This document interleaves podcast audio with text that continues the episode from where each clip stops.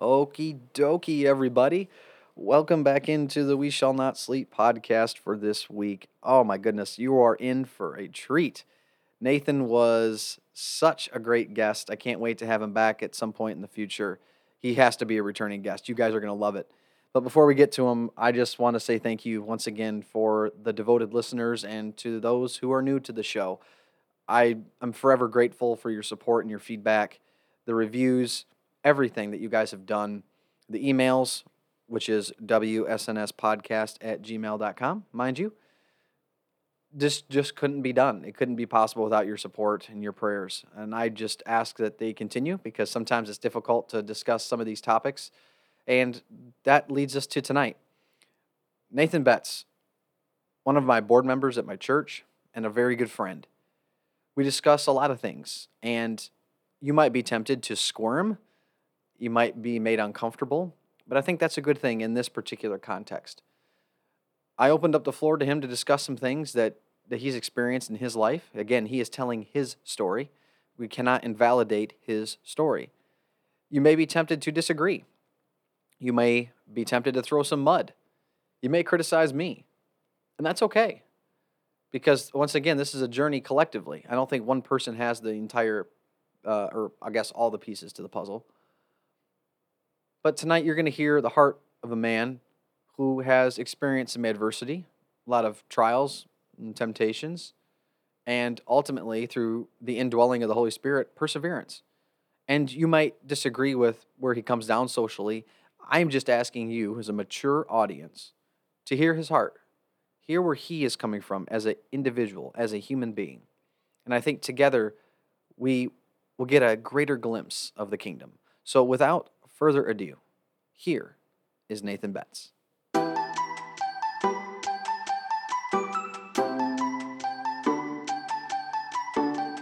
I will just say it's good to see you again. Yes. Uh, I uh, I'll say that for those who will be hearing this for the first time, I feel bad for him because this is just an extension of the conversation that we had a few months ago when you bought me dinner. So it was my turn to return the favor to you.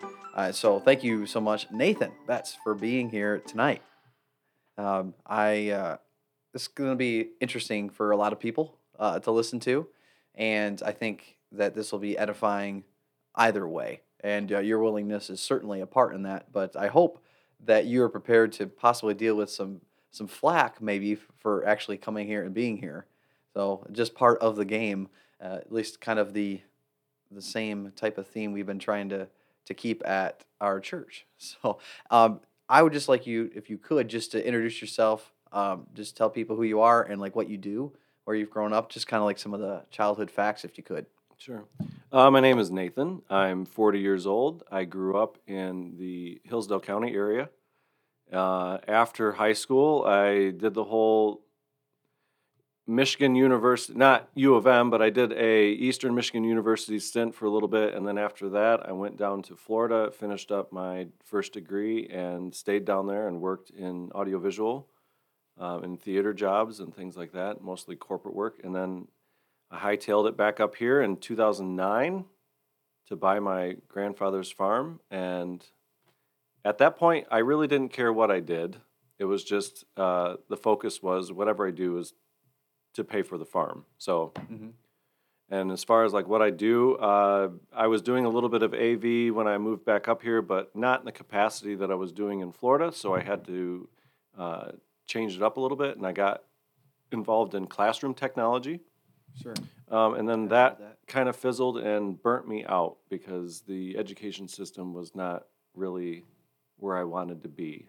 Mm-hmm. It's very, very challenging atmosphere to be in. If you're not wanting to be in that, it could be very uh, daunting, I Yeah. guess you could say. So I left that, and now I'm back into banking, which I did a, a little bit of banking back in college days as a college program. So Okay. that's where we're at. And uh, so you you work you don't work in the same place. You, you have two jobs. You're a farmer by by trade in a way, but that's your kind of your Batman job. Your Bruce Wayne job is you're a you work at uh, you work at a bank. So how do you balance that? Um, life? Actually, it's uh, Clark Kent is my banking job. Okay. Um, I don't have uh, what is Bruce Wayne? I don't have his money. Um, so I'm a banker by day, and I wouldn't call farming a job of mine. okay. It's more of just uh, I enjoy doing it. Okay. And what what uh, does your passion for farming? Where did that even where did that come from? Was it just because you grew up with your grandfather? So my grandfather slowly was getting out of farming as I was growing up. So I remember being on his tractor while he was farming, but when I got to the age where I could actually start working with him, he was already getting out of it. So I guess you could say when I was younger and not on the tractor, I would see him out plowing the fields or tending to the fields, and then I would be inside with my die cast metal tractors mm. and my all my implements with them. And my grandmother had one of those rag rugs that just kind of like pinwheel around itself, you know. Mm-hmm. And I would use those as my furrows, as my mm-hmm. end rows and everything. Gotcha. And I was so Yeah. when Grandpa was out farming real life, I was inside with my toys farming the rugs in Grandma's house. But I I absolutely can relate to that because my dad, when he built our house, I was in elementary school, and he's the one who taught me how to plow. Of course, I didn't do it very well. Of course, half the time I didn't put the plow down when I did it. Uh, but I was, you know, I was just out there driving around wasting diesel fuel. But uh, I had similar similar things, except for I was able to play more in the dirt because we didn't have a house yet. So Mhm. what was a like an eight year old gonna do when you have to just sit there and play in the dirt? But you had like those those little like one one sixty four scale combine or Mhm. something. Yeah. So I, I totally I can relate to that totally. Mhm. Um, so one of the things that is interesting about your life is that you have you have these different areas where like this is you and one of the things that ultimately gets brought up is that you know what we do does it define who we are and i think that's kind of the the question of this entire podcast is what we in philosophy call ontology which means the study of being so we're going to talk about this ontology the rest of this podcast. At least that's what it's centralized around. But because of the this the theme of this podcast with when it comes to we shall not sleep, the church, which you've actually a lot of the stuff that we've talked about already, you've already heard because I've tried to preach on them. But when it comes to the church, when when you go back to those days of of growing up, were you involved with the church? Like, what is your uh, journey to Christ like? What is what is that? So my family always did the whole uh, um, the holiday church going. You know, the Christmas Eve mass and Sure, you know yeah. the Easter and things like that. Um, aside from that, we did an occasional Sunday service, but my parents weren't. My father is now, but growing up, we weren't avid church goers. Um, I myself was going more than my parents, but I was going to you know the youth group things and um, the Sunday school things with when I was younger. So that's kind of where I was involved in the church. And it wasn't um, until I was an adult that I felt, you know, the need to go for me. You know what I mean? It wasn't somebody asking me to go. It wasn't somebody pressuring me to go. Um, and that was the attitude that my parents wanted for us, is my brother and I, is if we wanted to go, it would be a relationship that we would cultivate ourselves with the church or Mhm. with God. Um, they didn't want to be, they didn't want to feel like they were pressuring their kids to do something that they didn't want to do. Mhm. They had to want it for themselves, Mhm. just like a lot of things. Yeah, of course. Mhm. And so th- that journey, like, start after high school. And you say as an adult, does that come back after college when you move back up here? So, no, it was actually 2001 that I started to go to church again. Okay. Um, I remember doing a 30 hour famine with my youth group back in high school, but that was the last thing that I remember doing with them. And then I went into college. College life presented some opportunities, shall we say, to be. um, Like for many people. how do I want to say it? It gave opportunities to be Like just exploratory, um, explored. pioneer. Um, bad. Yeah. Okay.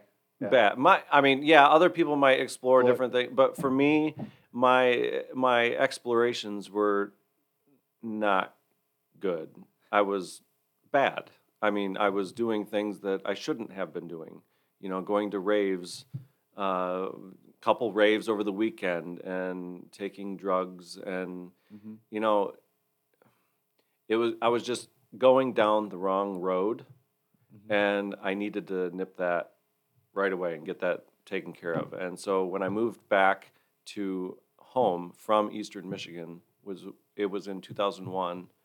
I just called my mom and I said it was in the middle of the night. Right. Yeah, I remember that. You telling me that. Yeah, I said just come get me. Don't don't ask questions. We can talk later, Mm-hmm. but don't ask questions. Let's just do this. Um, bring your truck. Let's clear out my apartment. I'm coming home. And so that was before college ended, right? Yeah, that was my sophomore after my sophomore year in college. And then I took a year off and then I finished my degree in Florida. You're right. Okay. So, So, during that time Yeah. in 2001 is when I started rekindling my relationship. so as like a sophomore. then. Yeah. Okay. So that was one of the things I asked you about over dinner. Was was one of the things of people can can be led, you know, be led right up to the water. They just obviously can't be forced to drink. Uh, some people they come to this edge of destruction, this this moment in their life, that that proverbial come to Jesus moment. But some people still don't have like the awareness to take a step back, uh, look themselves in the mirror, if you will, and say, the path I am on is not good. And maybe there's people that come to that, but they never make that secondary choice. How did you go from, I shouldn't be doing this, I need to take action to get myself away? Because I think there's so many people that stop there. They're like, yeah, I know this is not bad, but I, either I don't know how to do it better or I'm afraid. And so they never take that second step. They never call their mom. So, how did you go from like one recognition to then taking action? Like, how did that happen? I remember the last, before I moved back home, there was a couple, uh, because Eastern wasn't far from home, just a couple hours. So I remember there were a few times that I'd be home for the weekend or whatnot, and both my mom and my dad would both say something along the lines of, Are you sure you're okay? You're not Mm. yourself. Mm. Are you doing okay in school? You're not your old, you're not the Nathan that we know. Hmm. And taking that back with me, you know, that's that kind of sears in your mind when your parents Oh, tell of you course. essentially that they're not recognizing the son that is before them that they raised. So that that was seared in my brain and I would go back to school and then I would go to this party or that party and get inebriated on something and those that just keep you know recycling in my brain and it it felt bad Mm. it just it didn't feel right and so i just i started no- noticing myself inching towards depression. I wasn't happy. My grades were slipping. So and having you know what my parents told me constantly ringing in my brain i just felt like i don't know who i am. Hmm. and the only place that i know to get back to where i to who i am is home. That's the starting point so that's what kind of made me go home And so in that there was there had to have been like that final straw that pushed you over that. Do you remember that moment or what it was like when you're like, okay, now I'm done? Like there was that last straw that broke the camel's back, I guess. um It's always interesting because people have different thresholds. I was wondering if there was a specific moment. there wasn't necessarily a specific one moment Mhm. that kind of was a light switch. It was just a kind of a few different things. Gotcha. Um, we can be completely honest here, right? Oh yeah, yeah. So. I remember one particular thing that struck me as odd was I remember wanting to buy a vial of acid just to sell it, just to make some money on it. Mhm. And I remember I remember acquiring it, getting it, and then um, some you know I don't want to call them friends, but some people that were around me, you know, ended up buying some from me, and it didn't work. Hmm. And then other people tried some, and it didn't work. So essentially, what had happened is I got sold stuff that wasn't. It was fake. Yeah. It okay. wasn't. It wasn't real.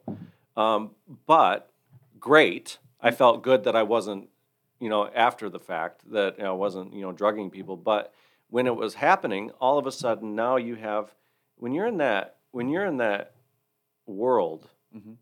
and people are looking for their fix, and you sold them junk, it causes problems. Yeah, no, no, I can imagine social re- capital is going to be pretty short. Yeah, so it's that. like um, I had people that wanted to destroy me, you know, whatever, you know. that means. Right. So, you know, it it just started to cause um you know, because I'm always one that you're gonna edit all that, right? Oh yeah, I'll, I'll edit that part out. Yeah. Yes. So, you know, I was always I knew this much about myself that I was always somebody that people enjoyed being around.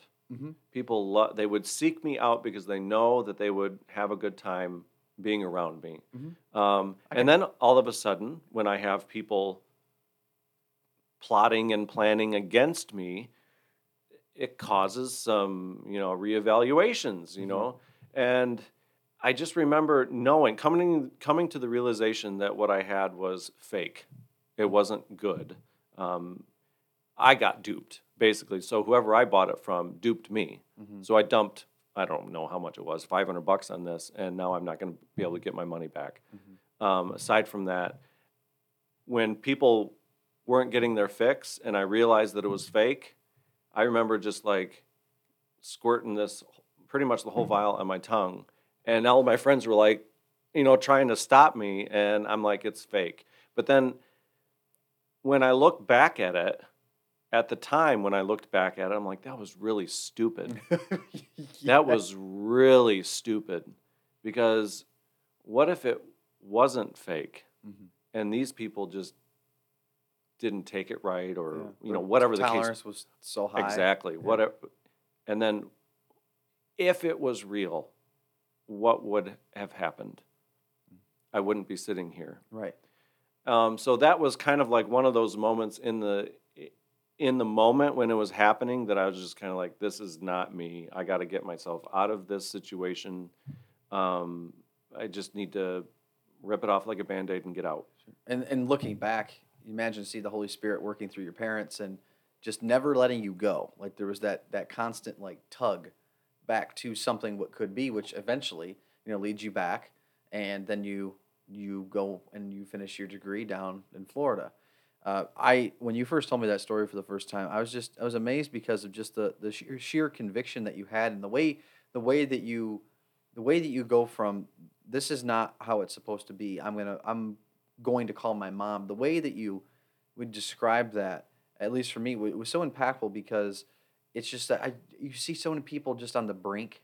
They're on the precipice of just making that decision and they just never do. And it was just for you, it was like I have to do this. And I and knowing what the rest of your story was, I'm like, that's nothing short of the Holy Spirit in my mind. Uh, considering how many people don't get out of that scene or they end up dying in that scene and then Mhm. it's a maybe it's a multi-generational cycle that you Mhm. can't break with, with that because I mean, we see that around Oh yeah, I have it in my family. My aunt, um, I don't know where she's at now. Hmm. I don't know what her situation is, but her children, my cousins, I don't know where they're at. I don't know what they're doing. Um, I do have some of my cousins' children, uh, friends of mine on Facebook, but um, I just saw a video of one of of one of them, and it's not looking pretty. So the apple didn't fall far from the tree, yeah um, and it's just this this sinister kind of thing that has just been seeded in. I don't want to say in their lineage, but in their family that it's just it's not corrected, it's not taken care of, and it's it's gone filtered down through three generations now, mm-hmm.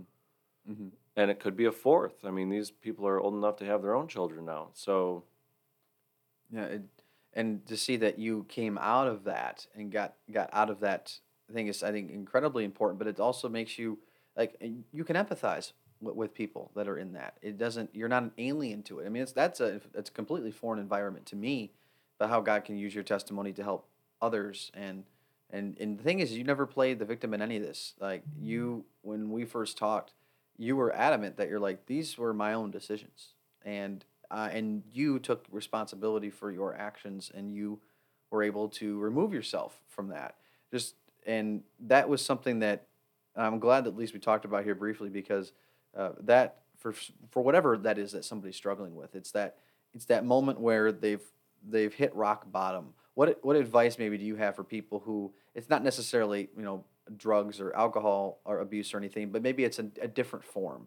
What advice do you have to people who are who are at rock bottom right now or who are just struggling to take that proverbial call their mom and help rescue me? So it, it first of all, it didn't start out with me calling mom and say, "Come get me." It started out with a conversation with my aunt, um, and it's because I could didn't feel like I could talk to my mom Mm. about what was going on, Okay, that's good. Okay, that's and I was closer with my aunt when it came to. I could talk to my aunt about relationship problems. I didn't really have that with my mom at the time. So things like that. So I confided in her and I was a distraught mess with her over the phone and she just simply said, "You know what you have to do." Hmm. And that's what made me call my mom. But I guess the advice that I have for anybody that might be listening is the epiphany that I had for myself was whenever I'm in control, whenever I, me, needs needs to be in control of my like everything that I'm doing, I'm failing miserably. Does that make sense? Absolutely. So when. I'm in control, the, I, there's no no wonder that I'm at rock bottom. Mhm. I'm trying to be in control of everything. Ain't gonna work. So when I started to let go of control, that's when things started to turn around. Mhm. That, that connects directly to to back back to the church and Correct. relinquishing that. Like that's we we try and why is it that we try to control things all the time? Is it because that's what we we are reliable and like we are a good source? We we can trust ourselves. Is is that why we try to like hold on fast to what we can do? I I don't know. Yeah. I don't know, Michael. I just I don't know. I don't know what it is. Why people feel like they need to be in control of everything. Mm-hmm. Um, it there is, for me, there is just this level of peace, knowing that I don't have to be in control of that. Mm-hmm. Absolutely. Sure. I can just let it play out the way it's supposed to play out, and I'm gonna do my best to manage the outcome, whether that's good or bad. Um, but yeah, I I cannot answer the question as to why people feel like they need to be in control. I'm not a psychologist. Yeah. Um, but I yeah, I would love to know. Yeah. yeah. No, once we find that out, we could have another podcast Right, about it. right. Yeah, and I, I think that's probably a, a particular, well, common trait in a lot of these stories of being at rock bottom is that maybe you're trying to hold on to something uh, so much, or you're trying to control your circumstances, and and if someone were to ask you, well, how's that working for you? And I, I'm sure you know in that moment, if your aunt were to ask you that question, and just like you know what you need to do, you wouldn't have known the answer, and you know that that's part of part of anyone's life journey is is learning. I think that balance. Um, you said manage. That's that's such a that's such a great a great point. Like learning to manage what happens around you. Well, and that can be said for, like I said, good or bad. Mm-hmm. Um, for example, a great example. Let's just use the lottery. Mhm. If somebody wins the lottery, they win millions. and This guy that just won, I can't tell you how many millions of dollars that he won out of um, um, Michigan. Mhm. If he doesn't manage that well, manage the outcome, um, it might be a really bad situation. Mm-hmm. Yeah, and and he and this is where it's a little bit different as well, though. He, and he is in control of that, and uh, in, in in good ways and bad ways. I mean, exercising uh, discipline or having no restraint whatsoever. Uh, So when when you when you deal with this, when you when you get yourself out of this and you go to Florida, there was also something else that you were also wrestling with, trying to come to grips with, and that's one of the reasons why I wanted to talk to you tonight was was about that particular journey for those who are maybe anticipating, maybe sitting sitting back and have read the description of the podcast. No, we're 23 minutes in, and we're finally getting maybe to what a lot of people have come for. Can you describe what that other personal battle was and what that was like for you? Um, yeah, I was struggling with my sexuality. Um, moving down to Florida had had some other um, benefits Mhm. at the time. It was um, it was an opportunity for me to get out again, spread my wings again, and I almost kind of felt that I already knew that about me leading going to Florida, but Florida gave me a way to get on my own two feet, you know, and the time was going to come. I don't know when it was going to be or how it was going to be done, but there would would have been a time where I was going to come out to my friends and family. And I wanted to be sure that I was set up myself, prepared to take any kind of um, disowning from anybody that I came out to. So I wanted to make sure that I was nowhere to be hurt by people that wanted to disown me. Hmm. That's the, always the fear Yeah. of coming out like that. Is like you just, I mean, you you hear horror stories of families just dumping their children. Mm-hmm. And, and you wanted to kind of mitigate any of that as best as you could. Yes, yes. And so, or did you insulate yourself with other friends who who you told before your family? Like, what was that like when you moved down there? You're going to school, you have another job, but you're still struggling with this. So you're you're formulating a plan how to do this. What were you doing with your social life down there? Um, this the social life, I wasn't doing anything different than I normally would. Um, I wasn't going to gay clubs because I was gay. Um, I wasn't even out yet. Um, I I was just normal, and that's you know going to that label thing. I was never really, in even being a gay man, I'm never really one that says Nathan Betts, gay man. yes, something I was going to ask you. It's about, just yeah. always been something along with the other things. Nathan Betts, racquetball player. Nathan Betts, swimmer. You know, it's just Nathan Betts, this, Nathan Betts, that. Um, so my social life, for all intents and purposes, was no different than it was up here, aside from the partying and right. things that, like that. that was something that God took you out of, and Right. yeah. So so you're you're consistently you. You're not consistently me. And I remember I was hanging out with some friends, and these two girls that I um, befriended, um, they they had this kind of little bet going on between them that I didn't know about at the time, but they they had this bet to see who who could get me to go on a date with them, Oh, okay. who can date me first. Okay. And I could kind of tell that there was something cooking between the two, and they wanted to hang out more often. You know hmm. what I mean? Things like that. And I just remember being in the car with both of them, and they started talking. They just came out and started talking about it, about who's going to take me out on a date first. And at that point, I was just like, you know what? Might as well cut all my losses. Right. Now I wasn't I met them down there, so I wasn't terribly I wasn't terribly close with them. So I could care less if they Sure. didn't want to be involved with me ever There's again. not a lot of fallout. Right. Um, so technically, they were the first people that I came out to. Um, but it was my brother living halfway across the United States in Colorado that I came out to first. Okay. And then And how did that conversation go? it was great. I remember I was sitting in the Walmart parking lot Yeah. and he called me one day and I told him I was like I just I have something I got to tell you. Um he was more shocked by the idea of me wanting to tell him first than what the subject was. Hmm. Mm-hmm. Because I mean, for somebody whose brother loves you, I mean that's a knowing this the climate, like you're extending an incredible amount of trust to him. And my brother and I did not grow up close. Hmm. Really. Oh no. Oh, and Oh so no. what made you well what made you in that moment? I mean, he called you, but what why what led led you to that? Is it just you had to get it off your chest? Because uh, I think that's the thing I, I want to ask you is like what why why is there such a big need to tell someone like it's like confessing something, but you're not confessing something if you It, it got to the point with those two girls, and I ripped the band-aid. off. It got to a point where I'm just like, I'm I'm tired of people treating me like they know me completely.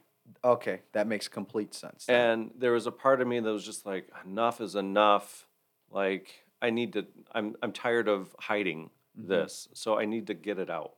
And because there's assumptions made, right? Um, like I'm I'm assuming you, uh, much like myself, like, hey, so are you seeing anyone, or hey, why aren't are you having any kids? Like, there's a lot of assumptions made culturally just to make conversation. Oh my gosh, that came up all the time, yeah, all the time.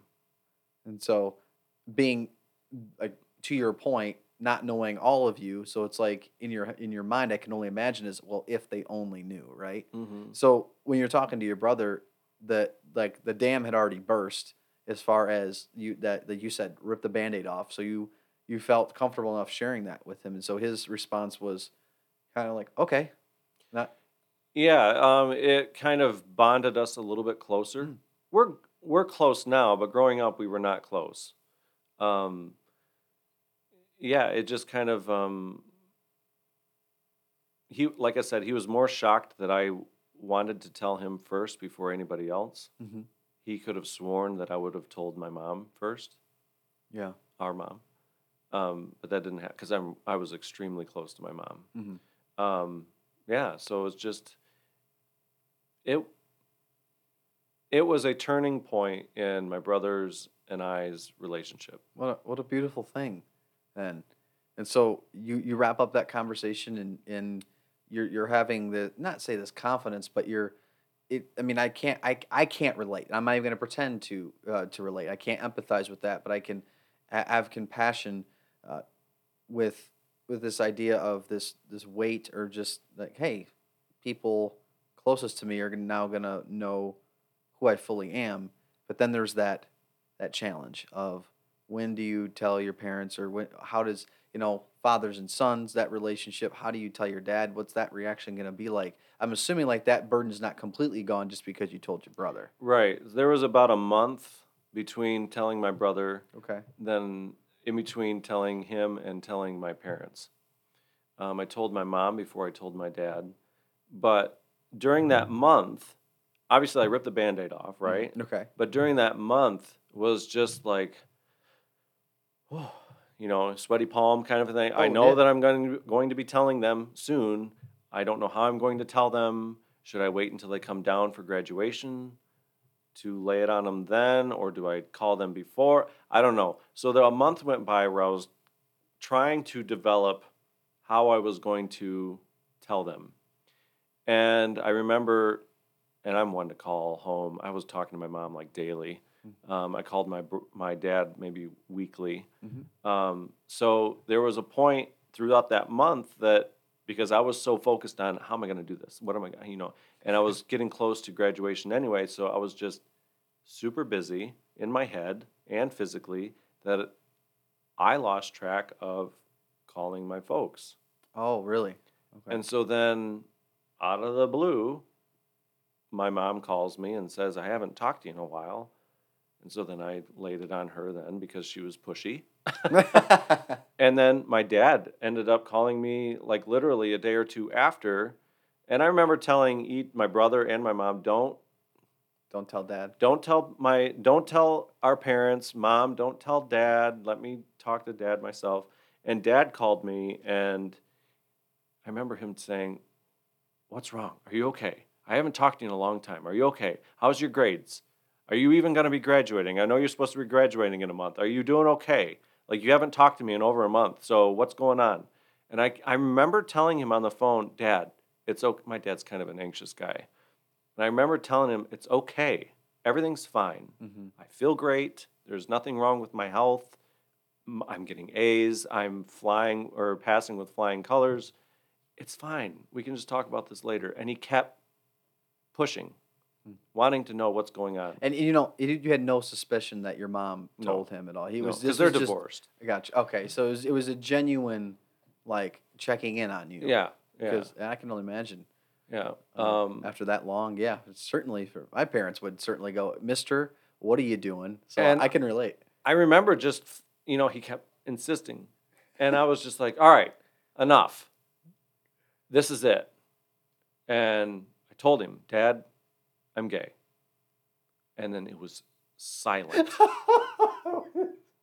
absolutely silent. And I remember, like, hello? And he just, this is a lot to take in, he says. And, and I'm like, okay, so we can talk later when you want. It doesn't have to be tonight. It can be tomorrow. It can be a month from now. I don't care. I'm not going to. I'm not going to bring it up again unless you want to talk about it. But I'm going to leave you with this: the same kid that you taught how to play golf, the same kid that you played catch with in baseball, the same kid that you coached in baseball. That's still me. That's still Mhm. me. What I'm telling you is not the the definition of me. It's just another component. It's something that I've been hiding from for this for all, my whole life at that point. And and what you didn't didn't he have like a kind of a question like not maybe like what does this mean but I remember you specifically it was probably the hardest I've ever laughed if you want to share like what you told him it says what it doesn't mean what I'm gonna do now Yeah, um, you know, coming growing up in a very conservative rural community, um, there's a lot of really bad stereotypes, right? and so I remember having to tell my dad just, and I didn't know what his views were or anything. I just wanted to be absolutely sure that my dad was not one of those people who was going to assume that I was going to just start dressing in drag because I'm gay. I guess I got to dress in drag, and that's that's not it at all. So I wanted to make be make I wanted him to make sure that I wasn't going to show up to Christmas wearing a dress. I remember when you told me that a few months ago I was crying I was laughing so hard And I remember for like a couple weeks he he struggled with it. yeah He did. Yeah. And you know, he still kind of struggles with it a little bit today, but for a couple weeks he really struggled hard with it because he felt that it was something that he had done. Hmm. Something something along the lines of me growing up and he was questioning everything. What did I do? What did I do? Was Yeah. it the divorce? Was it this? Was it that? And and it's like I know I had to tell tell him like, Dad, you've done nothing, nothing to me to cause this. Mhm. It, it seems There's- like yeah, when when when someone is thinking that way, and this is we're going to get into the the ethical part and the moral part of it a little bit later when it comes to the Bible, Christianity, like conservatism. But this idea, like if he had done something, it it's like this understanding of that it was bad. right? Yes, Like, and if he did something to you, then therefore it was bad, and that's why you are what you are. yes, and It's that's like- another one of those stereotypes, you Mhm. know, that um, this community has is that well, you're damaged somehow. you're that's what- somehow damaged or um, you know there's a lot of mis- con- misunderstanding that if you're gay you must have been abused by somebody. Yeah. you must have been molested by somebody. Mhm. and that's not the case. Yes there are probably some cases some outliers but no that's a bad stereotype.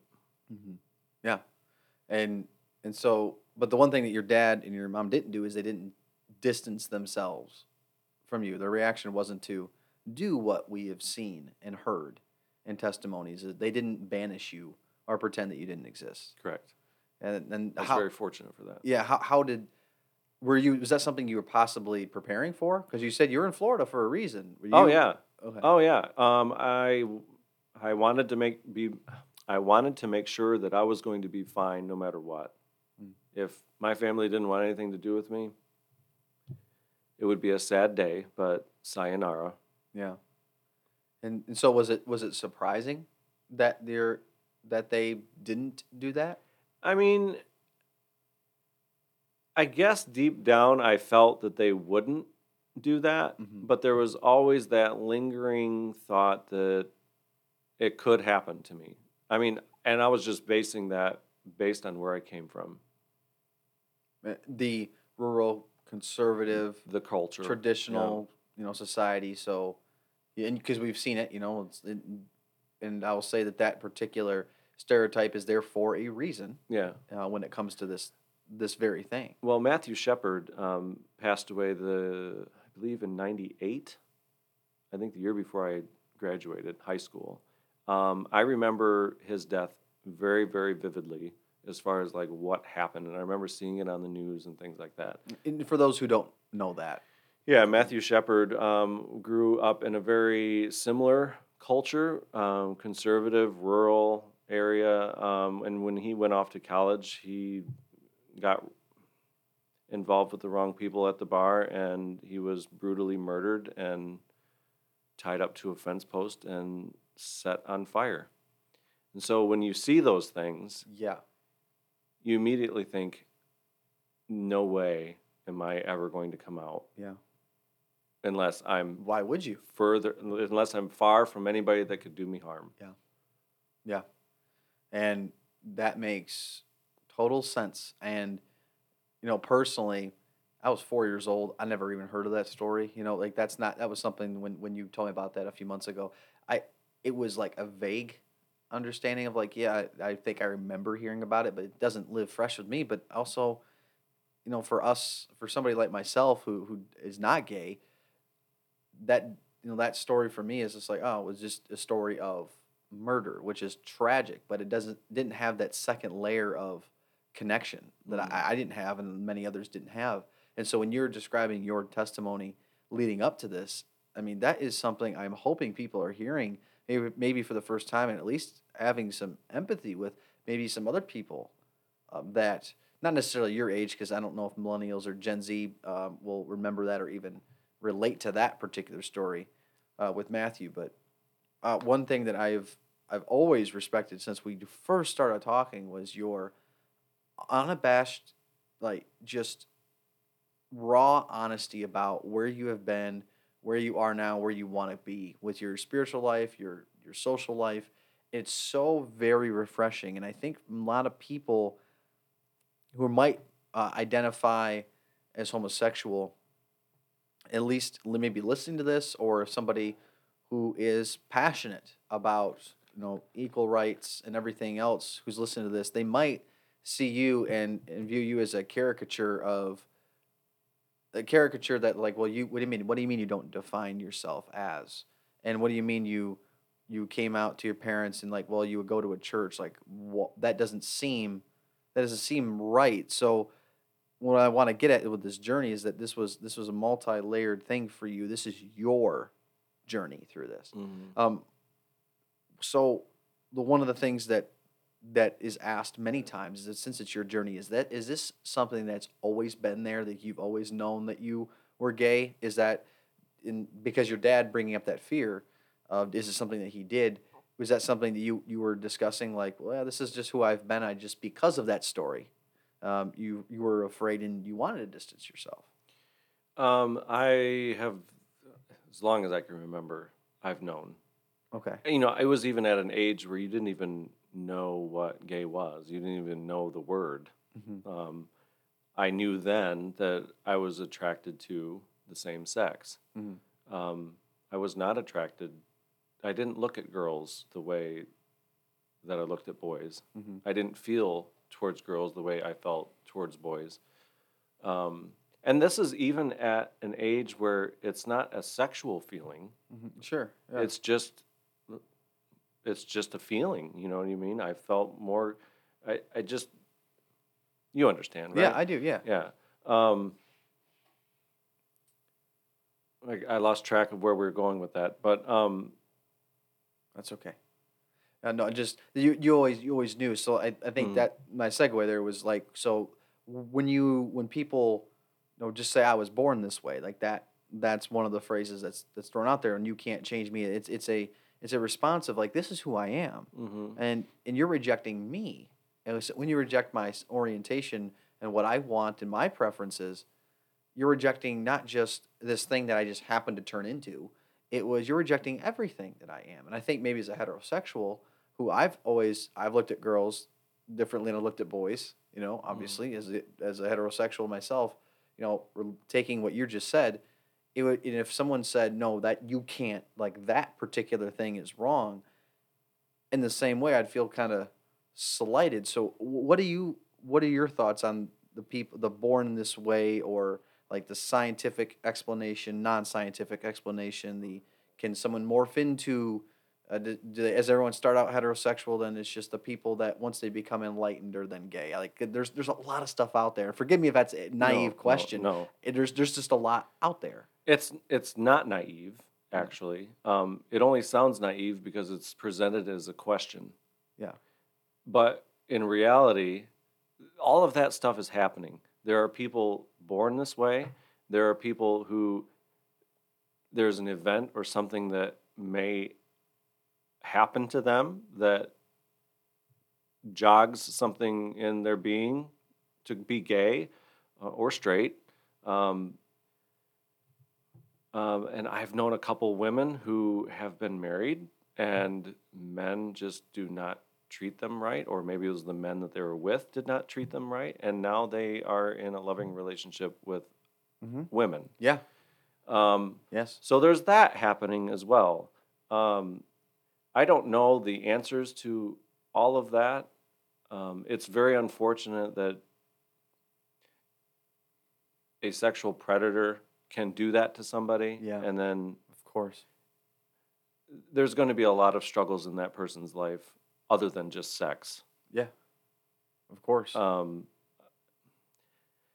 but as far as like the scientific approach, I can only kind of like my theory for people that are born this way.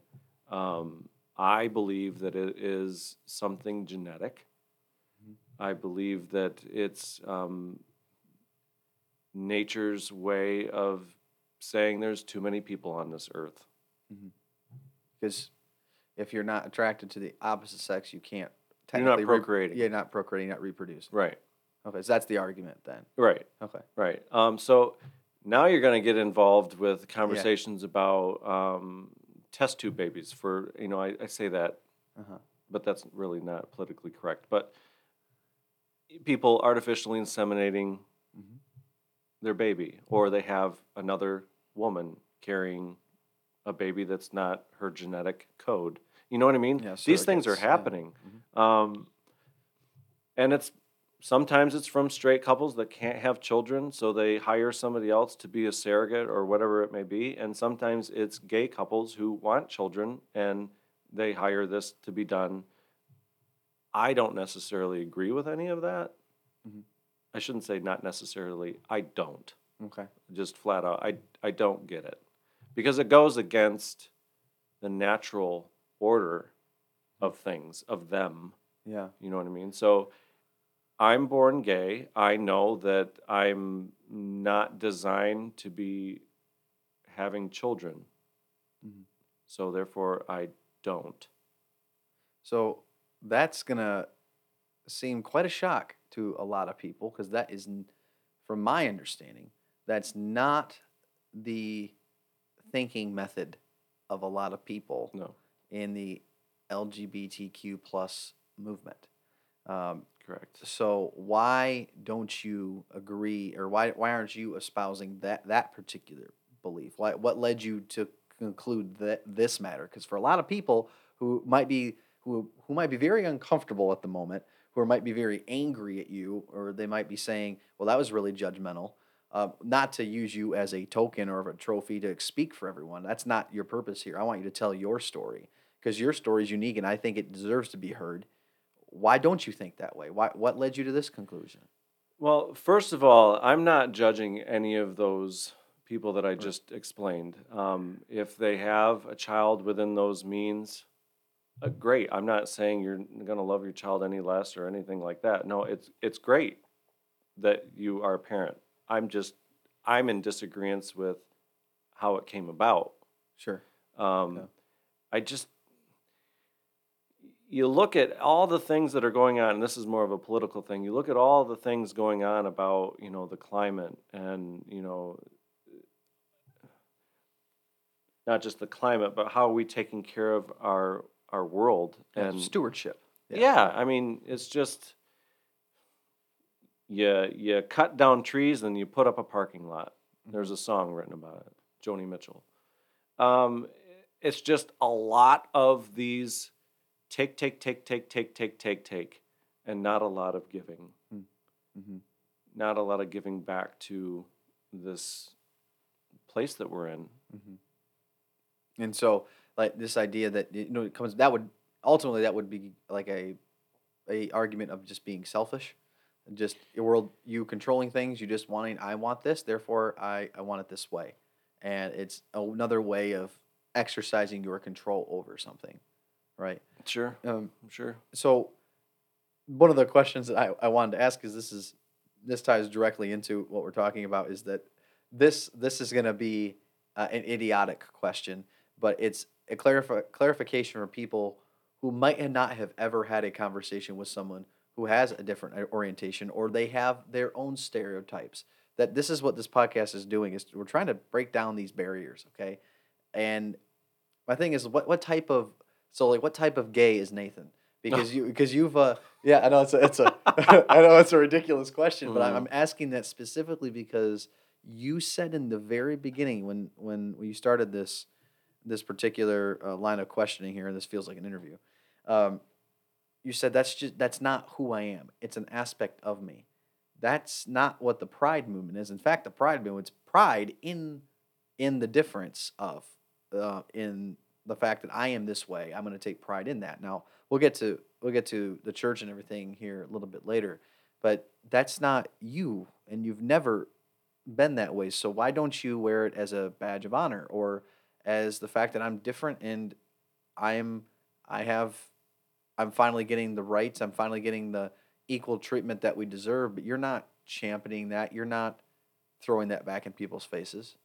For some that's that's confusing. That's almost at a betrayal Um, well, pride. Should we talk about that? yeah sure Um, absolutely I'm not a prideful person. I'm just not. Um, I don't need to boast about anything. Um, well, let me take that back. I might boast that you know the crops that I planted turned out really good. You know what I mean? But Yeah. something like that. But I don't feel the need to say, uh, stand up on a pedestal or a soapbox and scream, you know, I am gay and wave around a rainbow flag to delineate delineate is that the right word? Who i am. Um, i don't know. I just i've been an advocate of the human rights campaign and not the pride campaign. Mhm. because human rights is like we're all involved yeah it's not just everybody's involved in that. Every marginalized person or group or faction is involved and represented in the human rights campaign. The pride movement is look at me, I'm gay. Mhm. I'm proud to be gay. I'm proud to be out. Now, granted, I get it. There is this this sense of comfort, or so to speak. I don't know if that's the right, but for people to it's peace. It's peaceful that, that you can you can be at ease knowing that's not a secret. Right, and it's also you're not being killed for it. You know? Um, any at least any by any modern standard. Kind of, yeah. Um, i would imagine. it's this is one of those really difficult conversations Yeah. about pride the pride movement and you know when somebody that doesn't understand it sees a pride parade on television and they see these guys dressed up and lord knows what and these other guys dressed up in leather and these guys wearing next to nothing and these guys wearing dresses and everything if somebody does not know about the LGBT community and they see something like that on television or in their town or city, they're going to have a skewed idea of what that group of people is all about. And in trying to accomplish. Right.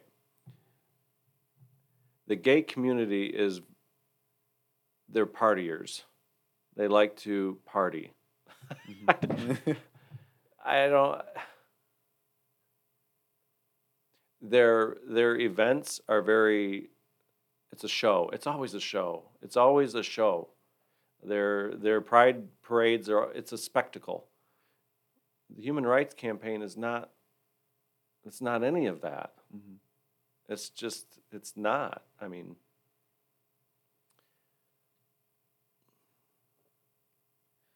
Can I can I dare just say from a Christian perspective, as a pastor, um, that the idea of taking pride in anything that's earthly, um, that is sinful. Uh, the book of James says that God opposes the proud but gives grace to the humble, and there's nothing humble about a movement that is taking pride in one's sexual orientation. yeah, I, did, I just don't get it. Yeah. And for you, I would not describe you as a proudful person. I never have. And from a traditional point of view, we, you know, that looking at what the Bible says, this is where some people are going to possibly turn this podcast off. I hope not. I want people to hear your heart and hear how you you reconcile how you how you battle with with this. There's, I would imagine there's tension, but the the church that I pastor that you attend, and by the way, you're a board member on, you know, was is a former is a former United Methodist Church. Now, it wasn't just because of the stance on homosexuality that the Community Church of North Adams separated. It wasn't just because of that, but that was one of the reasons. And so we're now a non-denom church. I'm pastoring there. You know what our code of conduct and our, our lifestyle covenant says. And in the midst of all of that, and then being honest with the board, not only did our board welcome you in, they said thank you for sharing, and you, hey, you're on the board. But someone would ask, what in the world are you doing? Aren't you being duplicitous? Like you're somehow being guilt tripped. Like those people really don't love you, or you really don't love yourself, or you know what, Nathan, that's fine. You're you're gay. You don't you don't. It's okay. You don't have to run with us pride people, but don't think for a second uh, that you're being truthful. You're lying to yourself. These people don't care about you. Well, so the church wanted me on the board, and they were just going to put me on the board, no questions asked, because of who my dad is. Yeah. My dad's on the board. Um, I wasn't going to have that. There was something that they needed to know about me. Yeah. Um, before that they made their decision. Now, I, I will say, I had everything planned out. What I was going to say, it didn't. It didn't. it didn't transpire like that. Um, but I will say that uh, that evening when I addressed the board, there were tears. Yeah. Not only from me, but also from some board members. That tells me that they care. Yeah. And that wasn't sadness for the record. No. it was it was tears of joy in hearing like your your testimony but what you are and what you what you're doing there and part of that which i heard i didn't read the minutes but you don't have an agenda No. can you explain what that means like not having an agenda The only agenda that I have for being on the board for that church is that we stand by what that church, what defines that church. You know what I mean? Um, my personal agenda has no place in a place like that. mm-hmm. You know what I mean? You're there representing the church, which is representing its congregation. Somebody's personal agenda, it may not even be mine. Somebody's personal agenda is like that will always get in the way and cause problems. Always. Mm-hmm. And so you you lay that part of your life down in order to serve the church and you're not seeking to reform or sit on the board so that they can you can somehow convince them that what our interpretation of the Bible is wrong. Right. For example, you know, like uh, if I had my own agenda, Yeah. um, one might think that I'm on the board to try to get the church uh, to get behind the idea of having a gay marriage in the church. Mm-hmm. Mm-mm. Yeah. And this is going back to the whole control Yeah. concept. I'm like, I'm not in control, and having agenda means that you're in control. You you have some level of control trying to push that agenda, Mhm. right? You're Yeah. in control of that. I want to get. I want to make sure that this gets through. Um, I'm. I don't want to be in control. yeah. Because you've seen in your past life what happens when you try to do it. You hit rock bottom. You were in a There's very problems. yeah, you were very difficult and physically dangerous situation.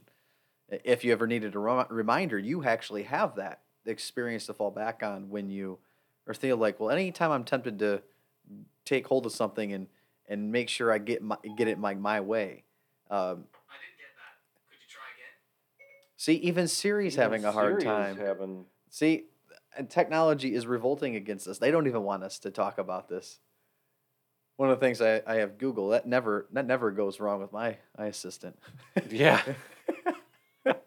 Oh, Yeah. But you know, I, I, I think of when we, we talk about you know these things. What's what's difficult for people to to reconcile is what they see and portrayed in the media, what they see maybe in their own friends and families' lives, but not being able to sit down and just listen to somebody.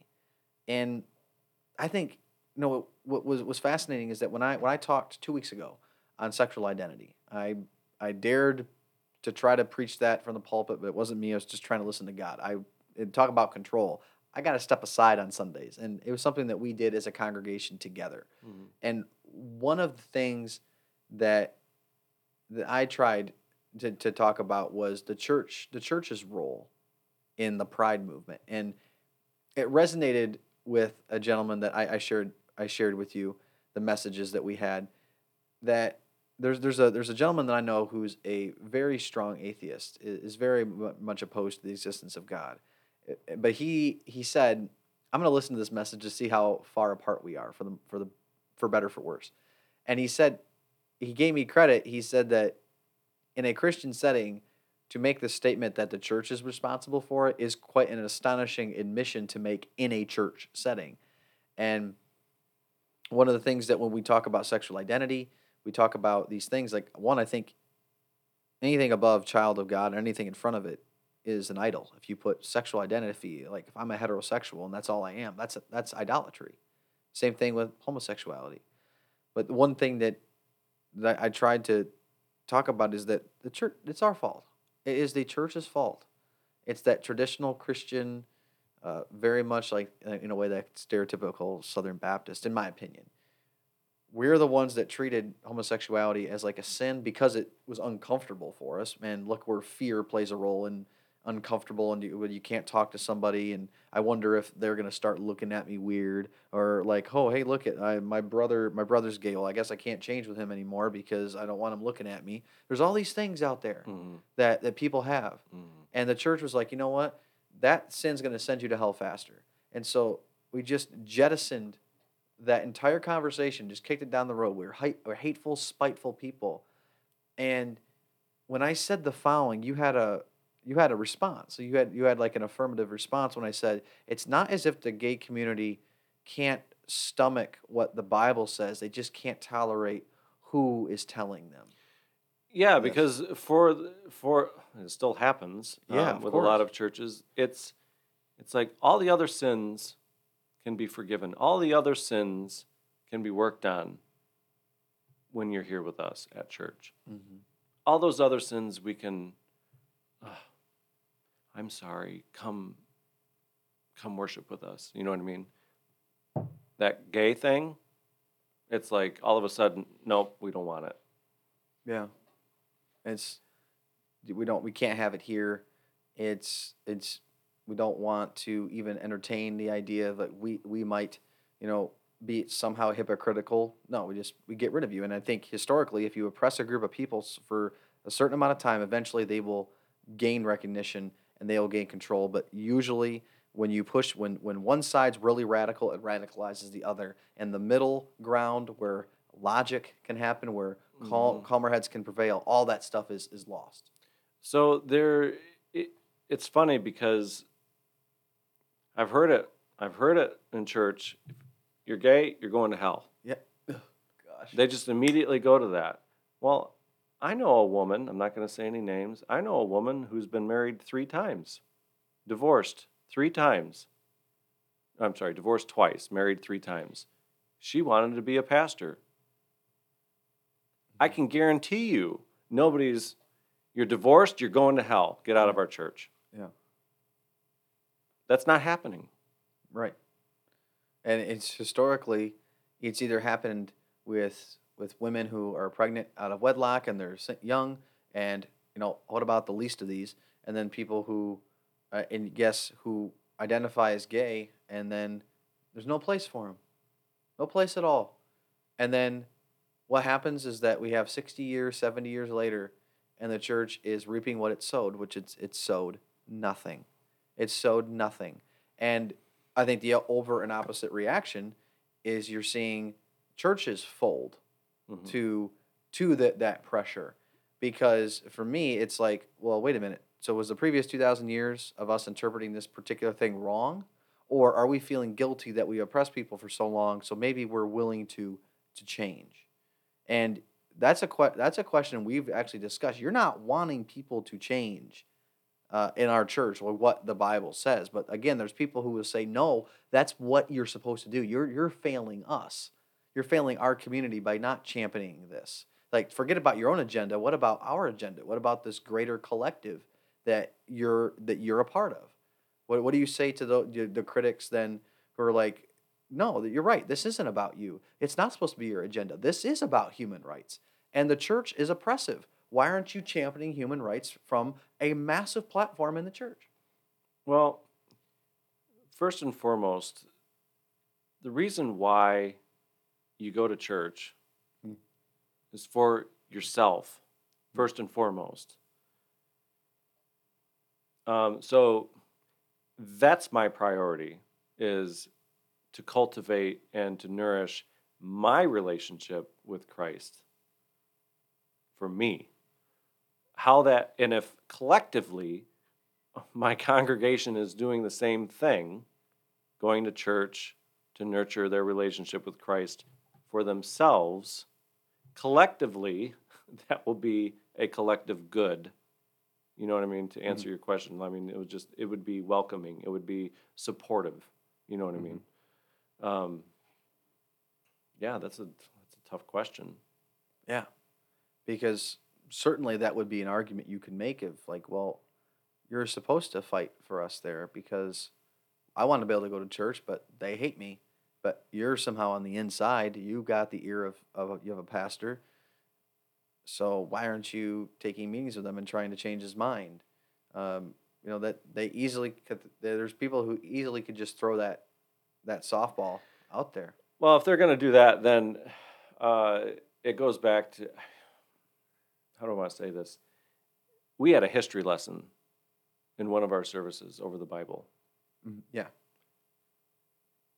There's there's some stuff in there that I didn't realize that I learned something, Mhm. um, and now I'm asking the question: How many people don't know that? How many people don't know the history? Mhm.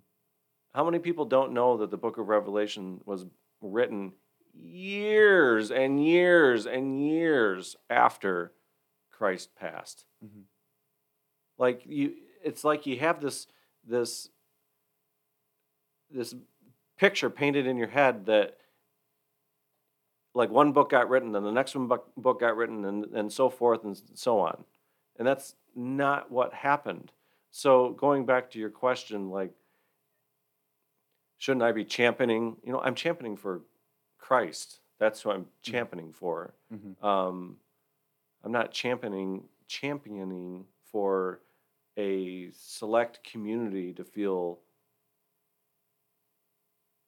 welcomed or you know I don't know I I don't really know how to answer Oh, that's a bit. You're you're you're not focused on the the worldly aspects. You're there to to serve Christ first. And I think yeah, first, like primarily, we go to church to serve God. End of story. He's worthy of our praise. End of story. And through that, you know, God connects and communes with His people. And ultimately, if you're going to try to fix something else or someone else, it kind of brings back in that whole idea of you know the needle and the plank in your eye of like what are you what are you working on? Like for myself it's like always under maintenance from from christ Mhm, 1st mhm. um, but yeah it, it exposes motive. That's the one thing. It's always it's motive. You can easily tell where where people are at with with christ based on their motives and for if you were to say that my goal here in this church is to get people these hateful people to change their mind i would say well what's the purpose of the church what's your purpose here and if it's mm-hmm. not to serve God first, like you had said, you're exercising some sort of control. It seems to me that, again, it's idolatry that we're wrestling with. And the fact that you don't define yourself, again, ontology, by your sexuality, I think is a beautiful thing because that's not all that you are. Correct. And isn't it, I mean, for anyone who might be struggling with that, who are like, well, yeah, but this is this is who I am. Like, I'm not we're not I'm not saying that the people who are gay right now, I am not denying that reality. I'm not denying that that is an important part of you. I just know that I believe you are way more than that, but our culture says no that that can be all that you are and that's a good thing. And that is that's like so counterculture to or counterintuitive to what scripture is talking about. Mhm. So do, do you do was the, is that tension difficult for you specifically to deal with? Is the you know my identity first in Christ or my identity is in my sexuality? Well, I, I mean, I don't struggle with it. I'm sure there are people that do. Yeah. Um, But I officially accepted Christ in 2001, Mhm. two years before I even came out. So it wasn't a, hey, I'm gay first, now I'm a Christian. Mhm. No, I, I did what was necessary Mm-hmm. first, and then I built upon that. Mhm. And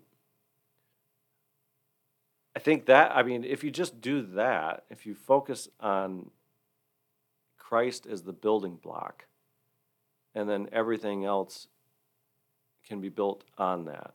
Mm-hmm. But Yeah. that's that's your foundation. All the rest of the stuff can change even. All these true. other labels that you I am this, I am that. Well, I was a lighting designer and audio engineer. Mhm. I am no longer that. It's just something that I did. Mm-hmm. I am a Christian. It's it's rock solid. It's not going anywhere. Mm-hmm. That's steady. That's the constant. How do you build it? Like, and then I remember asking you um, last week at service. So, if though all of those things are idols, then the question is, how do I represent the different facets of who I am without idolizing them? yeah, that that is you know I, the only way I can interpret that in my in my life is my struggle with am I called to a life of celibacy, or am I or is marriage something that God has in store for me? Like the most like one that's a personal like I can relate from the from the human sexuality standpoint of that the tension or just the people just constantly asking uh, because people still assume so for me it's it's the how i measure that is the amount of time that i spend thinking about it or controlling it. Absolutely. Am i am i at peace just allowing life to go on and life to continue? Or am i constantly seeking for fulfillment in something else? Do i am i coming away from church feeling emptier than i did when Mhm. i went in? Mm-hmm. and that will expose motive. Why did i go there today? Mm-hmm. That's the only way I know, I personally know how to answer that. And I think anyone who's going away from church emptier, I'm not talking about conviction, because sometimes conviction can kind of feel you, kind of uh, leave you feeling kind of uh, maybe a little distraught, but it's not emptiness. if you go away feeling empty, it's because you didn't get what you wanted. But we're we're going to church to worship God first, not worship ourselves. So I, again, I, I want to ask you, why do you go to our church?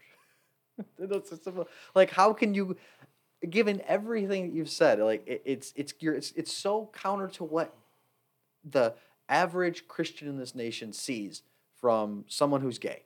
Okay, you're you are not the norm. But I still like sometimes I'm like, well, why, why are you on the board of a church that you know believes in the Bible, like in, in its traditional sense about what marriage ought to be, and you know, and you have the Christ- you have the people out there that say, well, you know, and it calls for the uh, calls for the death of homosexuals in Leviticus, and it's like, how can you be on the board of of some people who say you should die and the way your life deserves um, a, like you know destruction and oblivion? Like, how can you do that, Nathan?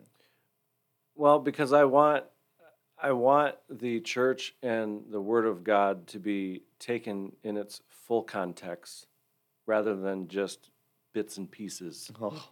Oh, you just angered maybe a lot of people, or made people sit back a little bit. What do, what Well, do you, good. What do you mean on that? yeah, so using the Bible for your own means is that what you're? No, understanding uh, it's it's the whole con it's the whole picture, the bigger picture. Mhm. You know, the Bible isn't about remembering a verse and then constantly reciting that verse when you see fit.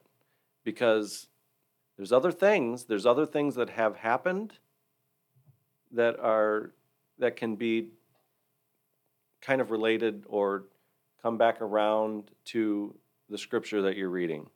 Mhm. Does that make sense? Yeah, yeah. um, you know, like the other last the other week when we were talking about um, why do evil things happen to good people or why do good things happen to bad people, and you can't talk about one without talking about the other, Yeah. and you can't talk about this sin without talking about the other sins, and you can't talk about all of the sins without talking about sin in itself. Like, what is that? Mhm. You have to understand these things before you can. I don't want to say pass judgment, but you know what I mean. Before you can, can move forward, Yes, continue. Speak into a particular one. Right. It's understanding like what sin is in the beginning in the first place. Because some people don't even like the word sin. They don't like the idea of that Christianity talks about the human heart as deceptive and that, you know, at least from a marketing standpoint, the Christian Christian message is pretty terrible. Uh, it's that we need a savior for a reason, and it's not because we are so good. Uh, we were created in that way, then fell away from it, right? But why do we need a savior? If we're so good, we don't need one. Jesus Jesus was just there to pat us on the back. He didn't need to die for anything, right? So, but that, that's the thing. If you want to take the whole Bible, why did Jesus die then? But how many how many churches are talking about sin? Not just one particular one, but just the idea of sin. Like the human heart is deceptive. It's corruptive. Like, do we do we talk about that enough? You think? Uh, no. no. No, we really don't. It's not a popular message. Um, that just that comment made me think of all of the priests that we've Mm. read about in the news, Yeah. um, and all of the people in those congregations that look up to that person, like put the priest on a pedestal as being divine almost you know Yeah. and talking about the- heart of what you just said everybody's got one Yeah. Yeah, the idea of like putting anyone up on a pedestal, anyone, just the idea of like a Christian celebrity, uh, songwriter, movie star, you know, athlete.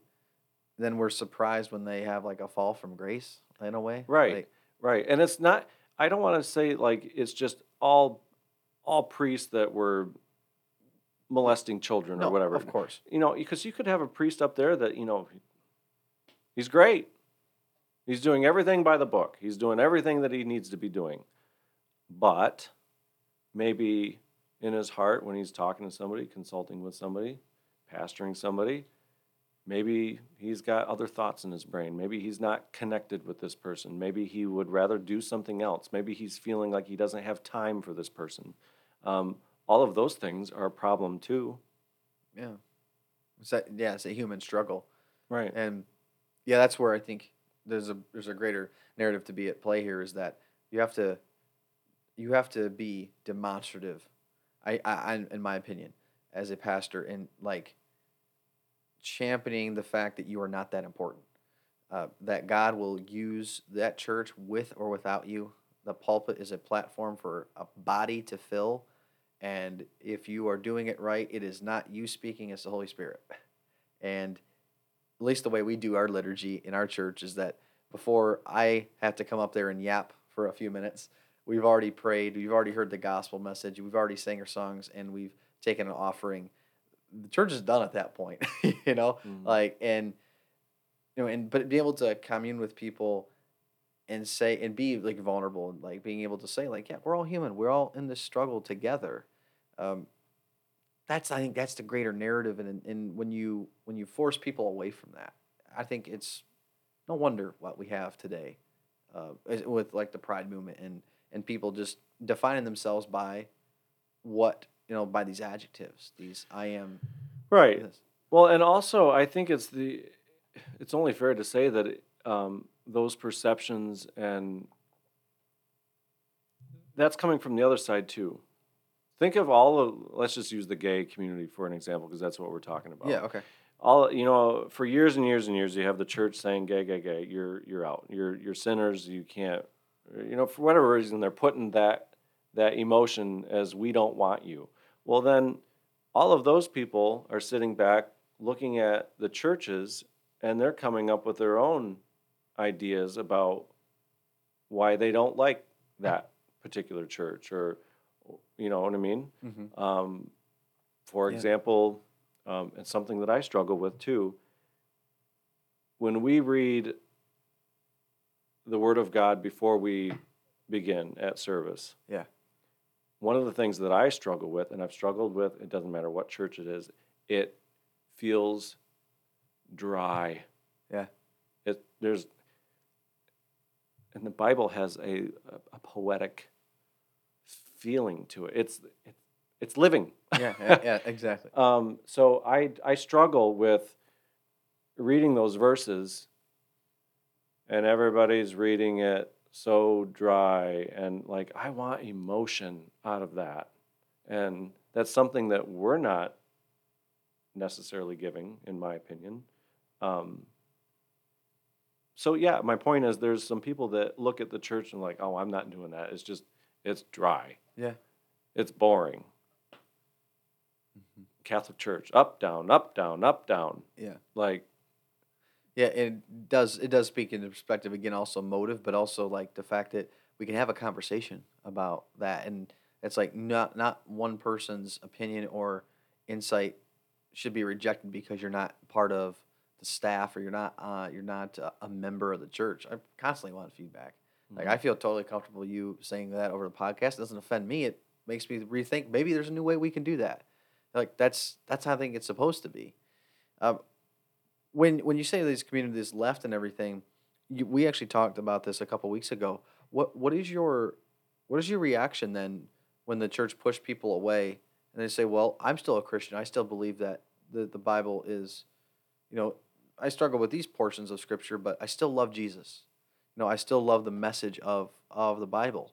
So we start our own church, and not that it's labeled the gay church, but we but society labels it that way, and not not because they wanted it to be. It's just that, or or they find people, or, or the church says maybe we maybe we went too far, so we're willing to allow well clergy to to be uh, open. We're allowed uh, with gay gay weddings.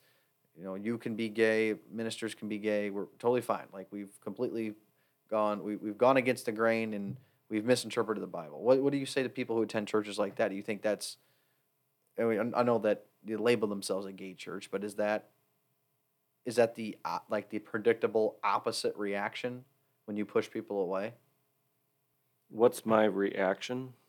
Oh, uh, just the idea of uh, I'll respond. So when when you see uh, people who have been pushed away by the church because Mhm. of this, and then either they start their own church or they find a church that is accepting of a gay lifestyle. Do you think that is a predictable reaction to this hate, this this hatred, for I guess for better terms, as they they start their own quote unquote gay church, or they find an affirming church? Do, do you think that's to be expected when you push people away for so long that they find a, another avenue back in? Well, yeah, I mean that's human nature. I mean, you see it play out on the playground with kids. Kids will gravitate to other kids that aren't threatening to them, that aren't bullying them, um, that uh, want to play with them.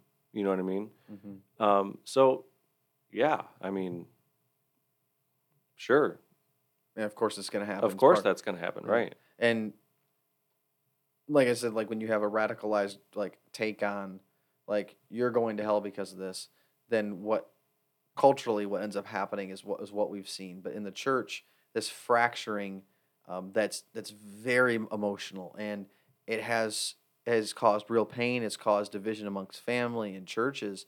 What what do you have to say to churches that are wrestling with this potential choice of should we uh, you know reinvent the wheel on on our our code of conduct should we really go back to scripture and say did, did is the bible really saying this or was just was were the restrictions that paul and jesus and the old testament put on like on marriage was that just for a particular time like what do you have to say to these church leaders dealing with that Well, No. I, I'm just going to go out on a whim.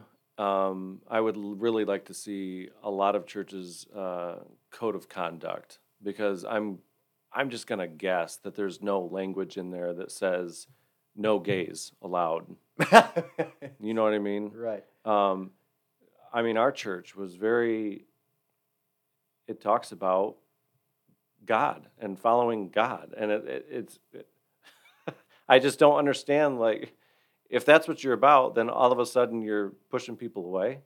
I Mhm. just, um, yeah, so, oh my. Um,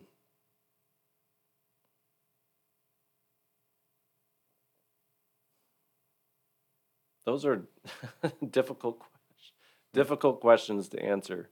Yeah, and not that you have to have an answer. And I'm, I'm just obviously, clearly by now, I'm just using you uh, for because you can speak into this, and, and that's not not the point of this podcast at all. It's that these conversations need to happen Mm-hmm. because what happens when they what happens when people don't have these conversations? There's assumptions, Drift. there's fear, there's judgmentalism, yeah, and there's drifting. Mm-hmm. It's like, and it's okay to have tension. Like, my blood pressure is normal. Your blood pressure is normal. My heart rate's fine. Like, I've not, you're not offended by the questions I've asked you tonight. Not, Um, but also, even more so, like, I know this may sound like if I was experiencing prejudice in my own church, mm-hmm.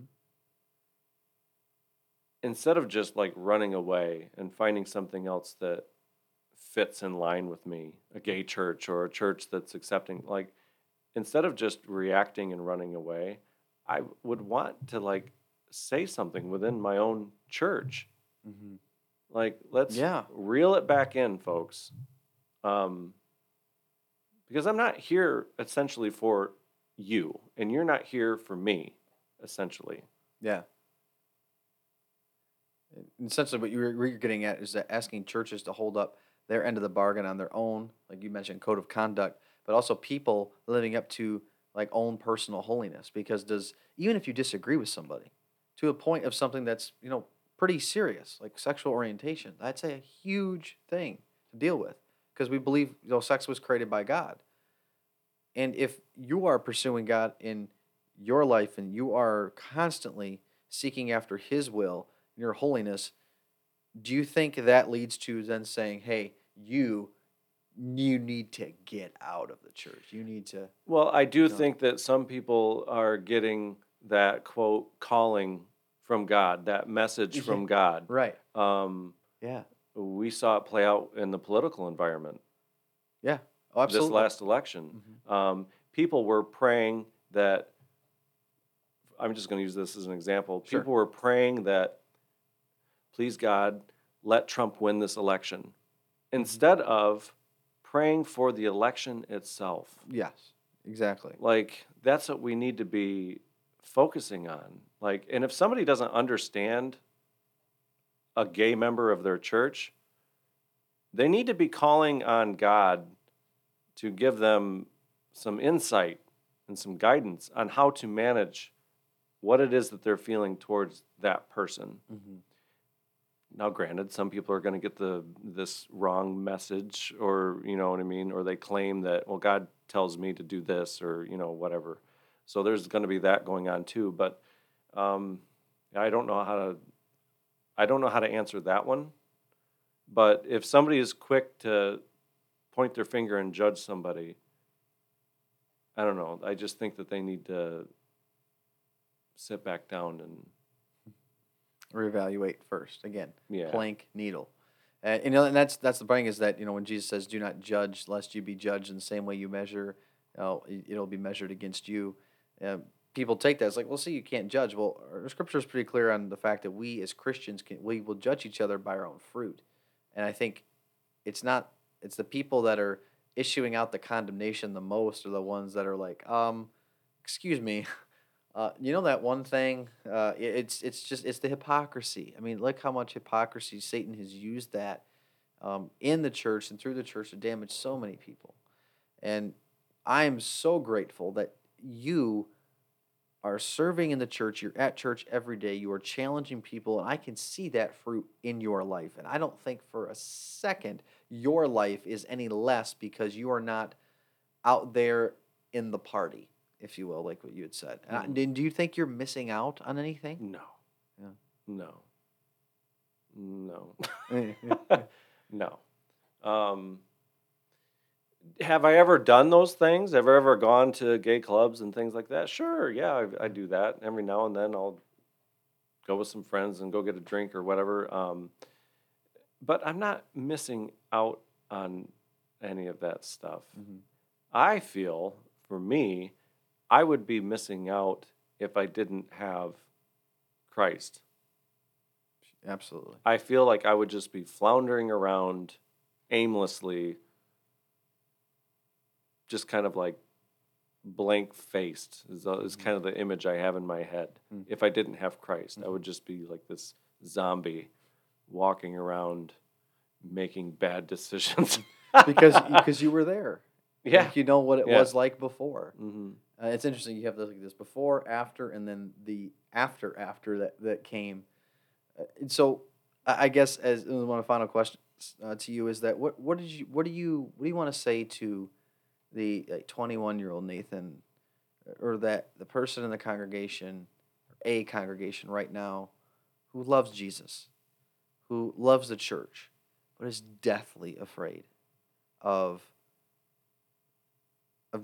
being honest with them with their family and friends for the same reasons. Like they, they don't have the resources to go to florida. Hmm. They're the ones that they don't they're in that same type of community but they don't have an outlet. So if their world burns down around them they don't have a, a safety net. So that's why they're they're not saying anything. And what do you say to the to, to the people around those those people who have just come out? What, what are your advice to again the, the people who are wrestling with coming out and then to the family members around them Um, we actually had uh, a sermon about this fear. I learned a lot about that, you know, when we discussed that. Let's praise God for that. Yeah. So yeah, it fear. What are you What are you afraid of? Yeah. And if you're afraid of something, what are you praying about? Yeah. Probably trying to overcome that fear, right? I Mhm. mean, I would assume so. Mhm. like um yeah so what do you have that what do you have that you're so afraid of for those people that are looking at a, a gay member in their church or gay people in the community and they have like these negative thoughts or feelings towards these people what are you afraid what are you afraid of Mhm. and for those gay folks who are struggling with whether or not they can come out, um, what are you afraid of? I'm not saying like you shouldn't be afraid. Yeah. I'm just saying, what are you afraid of? And then um, the Bible talks a lot about fear. Yeah. So they might find some answers when they start. Engaging in scripture and, Right. and, and praying about it. Yeah. Right. I would think people, if you want to start, read Proverbs chapter one and chapter two. Um, you know, fear of God is the beginning of wisdom. Uh, And there's also, you know, reverence. Sorry, reverence is the, is that type of fear. When you have reverence for God first, that's the beginning of wisdom. Just for people listening. and you know, for some folks, coming out may not be the answer. Very good point. And if that's the case, great, so be it. Um, but for others, it's like it, it's like that burning desire to like get it off their chest, Yeah. but they don't know who to talk to. Um, I can just uh, suggest even talking to a stranger. Mm. At least you're talking to somebody. Yeah. A stranger might be a good idea. There's not. There's. I don't like know. It might like be those- a bad idea. Like You those two know. girls, you know, no, nothing to lose.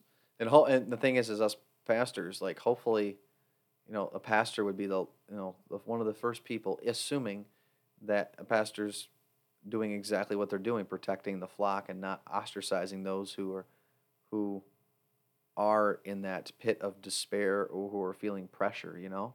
Mhm. Um, but that that takes that takes some guidance of the Holy Spirit. And the thing is, the best part is that God already knows, and so He's also a great person to consult about a lot of this. But when you talk when talks about when talking to each other as humans, yeah, like getting somebody that like you mentioned with your aunt. Like I have very similar people like in my life that I'm like, well, my mom and dad they know me so well. I want to talk to somebody who doesn't know me well, you know, or somebody who can offer that different perspective. Mhm. Uh, someone who can say, listen, you know, Mhm. okay, no, no baloney here. This is exactly what I'm going to tell you, Mhm. uh, or how uh, give you an honest response. So, um, I think the themes of tonight are like who's in control of your life. What what are you going to church for? And what what are you fearing? What are you what are you afraid of? Those are like the four questions that and the thing is I, I don't know the answers. You don't know all the answers to that. I, I want people to go away from this particular episode understanding that there's more to life than just orientation. And if you're not fitting the mold that you think someone should fit, is that an indictment on them or is it an indictment on you? Right? Because even people who aren't gay, who champion the gay movement, can also look at you and say you're not doing what you're you should do. It's like, but wait a minute. Again, Oh, I I caught flack for the whole gay marriage debate. yeah, All of my gay friends, you know, were advocates for gay marriage, and you're not, and I'm like one of the few that was not. and that's because Well, um, marriage is a biblical thing. It's a unity. Um,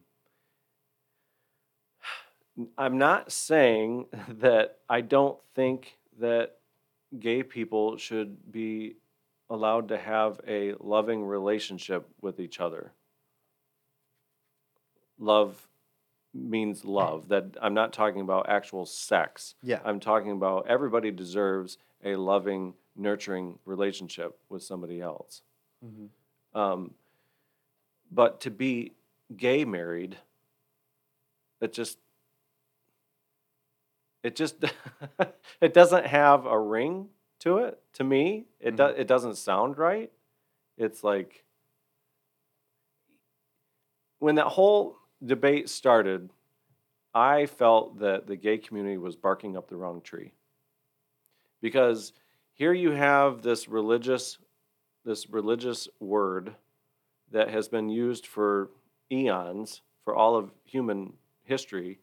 Marriage is between a man and a woman. And then you have that church pushing out a community, gay community. If you're gay, they kind of like push you out and you don't really belong. Um, so then you have these people saying, well, why can't I have what you have? And then they fight for gay marriage when it Mhm. could have been, they could have just been fighting for civil unions, domestic partnerships, that sort of thing. Um, but instead, they created this I don't want to say war, but they created this battle between Christianity and the rest. You know what I mean? Yeah. I just think it was the wrong the wrong approach. Yeah. And now look now look where we're at. Yeah. More fracturing. More fracturing, yeah. And so, yeah, so you're you're going beyond like I I like that. You're you you're like I respect what the Bible says. You know uh, the the etymology of marriage and what it is, and it's like yes, the the Bible's clear on what it means, is what that should be. Then you're saying also at the same time from the practical standpoint, like for you, you're saying it just doesn't seem right, but then you're introducing, which is one of the biggest, the biggest idol like it's not even just it's an it's an idolatry problem, but it's ideological. It's this confusion of sex and love. Yeah, yeah. They think when, you know, um, it, they put the two words together. Yeah. Like, And there's there's boundaries. Bible's very clear on boundaries on what the expressions of love, but it does in in marriage specifically, and what the marriage bed is for, and who it's between. But Jesus, would we dare say Jesus didn't have a? He was missing out in his relationship with his disciples right. Right. because he they, he didn't sleep with them. Like, was was he missing out because he wasn't married? married? Yeah, it's like man, Jesus had a good life, but If only he was married. Yeah. it was so such and that's and that's true for people who like And who we are trying it- to be celibate too. And we see that every day. yeah, we do. Like, what's wrong? Like, Oh, he's such a good boy, but if only he could find himself a good woman. okay, that's. I mean, I, and I will say this: I've had. Excuse me. Sorry, I'm getting a little animated here. I've had people in my family ask if I was gay because I didn't get married in college. Mm. And that wasn't hurt. It was hurtful because it was the assumption that it, well, it must be because it's like, well, yeah, I'm- and I'd say yes. I didn't know I was that ugly, and I can't get any girl to marry me, Mhm. you know. But it was hurtful because I'm like, why are you assuming that I wanted I wanted to be married? Like, yeah, I do, but it's it's like, but that's not the right time. And why, did you why did you put that other context on it? Yeah, If you're not married, are you gay? yeah. So, and if I am, and it, going back to saying is that because of what we've been trained to believe that for some reason, you know, one of the misnomers for myself is that guess gay people means that you can't keep your hands to yourself. Yeah. Or you prey on the vulnerable. Yeah, yeah. Another I- another I can I can list them all. yeah another grandiose assumption, right? Yeah. Um, as much as I was just going to mention this, as much as I would feel that it's not right or odd to see two men getting married in a church, I also see heterosexuals getting married in a church where I feel the same way. So it where's where's the uh, where what's the word I'm looking for? Where's the God in it? Yeah. Oh, you're and you're talking about specifically couples who get married in a church just to get married in a church because that's the only venue they can get married in, right? They're not Christians. They don't attend the church. They Yeah, whatever the whatever fill in the blank, whatever Yeah. that may be. It could be, you know, I know the I know the woman and I know that she's kind of a floozy, and yet she's wearing white on her wedding day. You know what I mean? It's those types of things. Or I know that she's running around on her boyfriends and now they're getting married and you you just have that feeling like this is not this is not purposeful this isn't you know what i mean Yeah. I, maybe i'm not being good with my words but oh, it's you're fine. There's no difference to me i see two men getting married in a church and i'm like oh well, that's not right Yeah. and then i see a man and a woman getting married in a church and it could be if their hearts were pure and the intention was where it's supposed to be Mhm. you know what i mean But then it's not. but then it's not Yeah, that, and that's one thing I tried to bring up in my idea of sexual identity, you said you can't talk about this sin without talking. You can't talk about good if you don't talk about evil, vice versa. I, as a heterosexual myself, I can't, in good faith, talk about homosexuality without talking about the per, the perverse nature of heterosexuality. Oh, In this, and you're bringing that up with marriage. Like, why are why are pastors? I'm not saying, I'm not saying, I'm not to name any, but like, you're right. Like, because marriage starts out as a historical thing, and the culture takes marriage and it redefines it. And you know you you because you can fall in and out of love. You fall in love you get married. You fall out of love you get divorced. It's not really a big deal. And you confuse sex you confuse love together you confuse affirmation in love. So you have all these different different things out there. So you have one pastor saying i'm not going to marry this gay couple but this couple that i just that i don't know doesn't go here. They just want to get married. Hey well they're not gay so i guess i'll marry them right. are you kidding me Or could it be he doesn't even know? yeah right What if that man is, and this is Mhm. something that I've noticed um, from being on some gay dating websites, is that it's quite alarming how many, quote, straight men who are married with children are on these types of sites Hmm. that are running around behind their families back doing Lord knows what. Yeah. It- It's not just straight people that are pure right or gay people that are disgusting. Yeah. Everybody has the ability to be disgusting Yeah.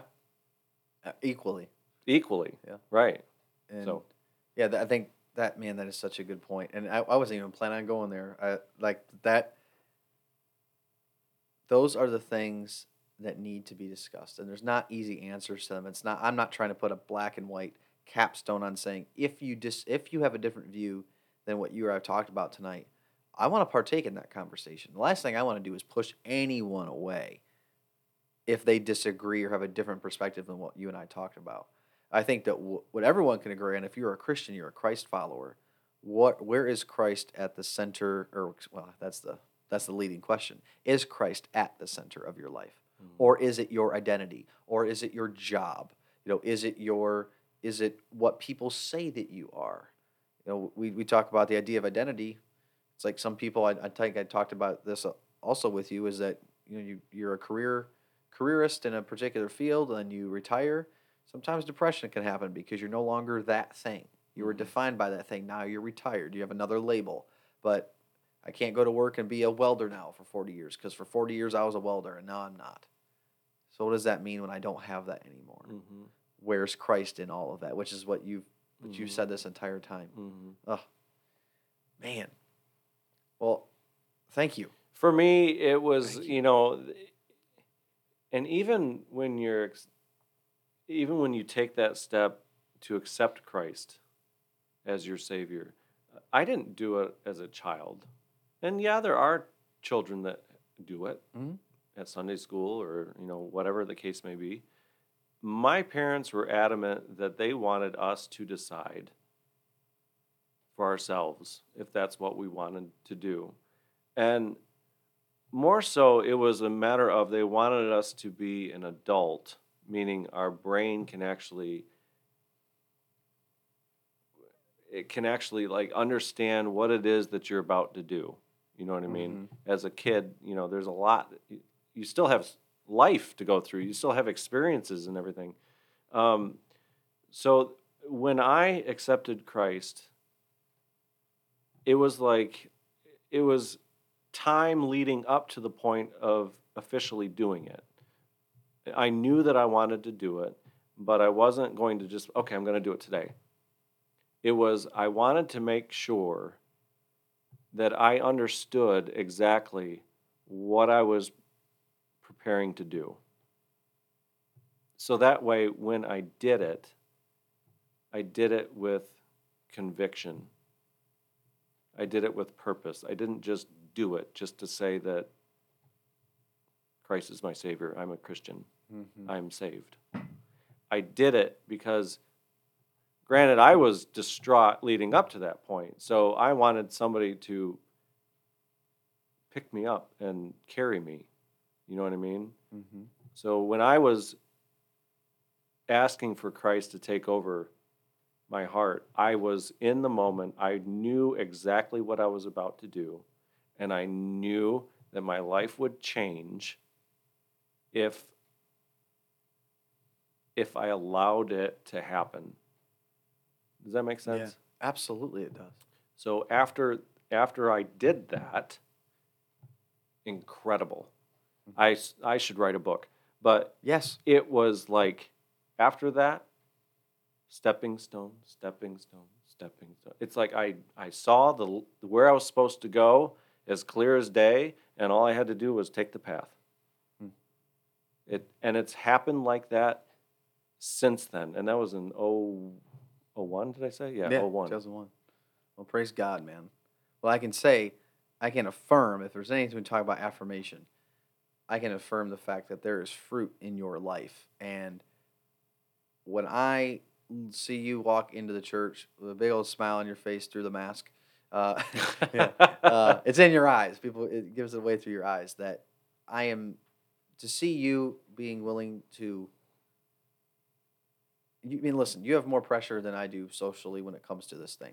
It's just, it's just that's just what it is, and uh, I'm not gonna. pre- You can't really pretend, pretend any different, and yet, considering your stances, you're constantly kicking against the stereotype on either side it's very refreshing to see somebody who says, I'm not defined by this. I want to be a child of God.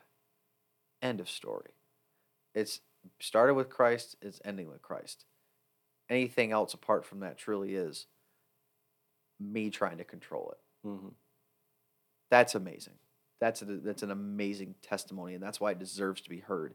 And as a prelude to your book, you can always say that you started out on the We Shall Not Sleep podcast. So thank you so much for sitting down for a You're couple welcome. hours tonight, man.